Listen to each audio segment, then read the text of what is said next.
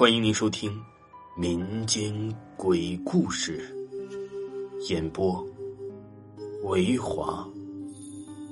如果您喜欢维华讲的民间鬼故事，那您就不要吝啬您的小手，点个赞，关注一下再走吧。精彩继续。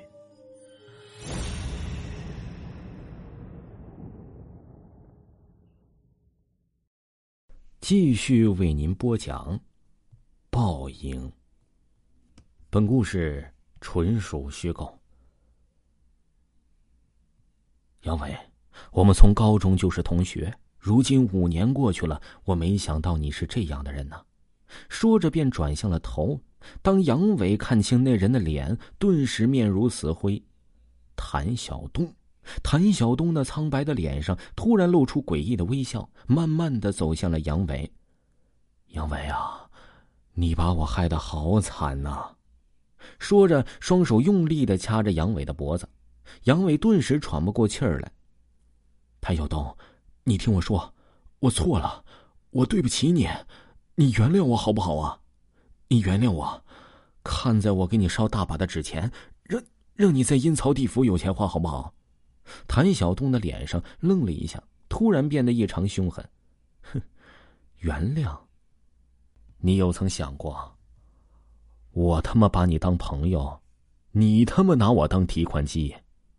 我这几年哪次遇到困难不是我帮你的？我平时又没催着让你还钱，这一次不是家里有事我急着跟你要。你你他妈什么人呢？趁我不注意，你把我累死是不是？说着，手里的力气又加大了几分。此时的杨伟已经是口歪眼斜，发不出声了，眼看着就快要死了。谭晓东放开了他：“我不让你死，我要让你一辈子活在阴影里，我要让你一辈子都不得安宁。”第二天一大早，几辆警车开在了杨伟的出租屋附近。警察在二狗的指引下来到了杨伟的房间门口。开头的警察跟旁边的二狗对了一下眼神，二狗点了点头。警察猛地举起枪，踹开了杨伟的房门，大喊道：“你已经被包围了，举起手来！”当警察看到屋里的情形，有些不敢相信。只见杨伟奄奄一息的趴在地上。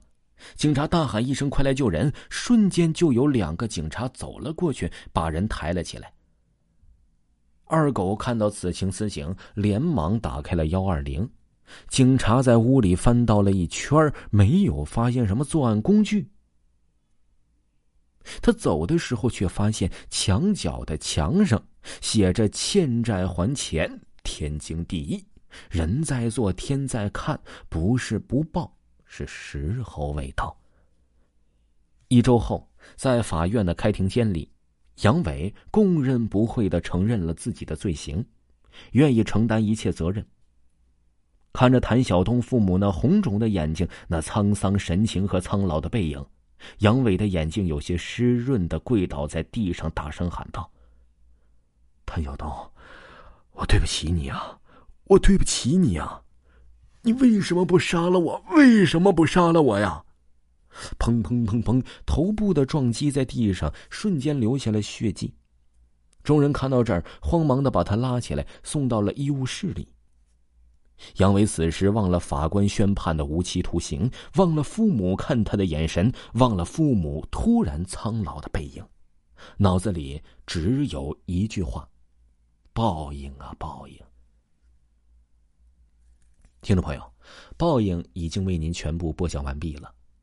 如果呢没有听过维华这部鬼故事的专辑呢，那维华新推出了两部专辑，一部叫《躲在墙壁里的女人》，一部叫《一个不留》，都是非常非常好听，我亲力推荐的两本书。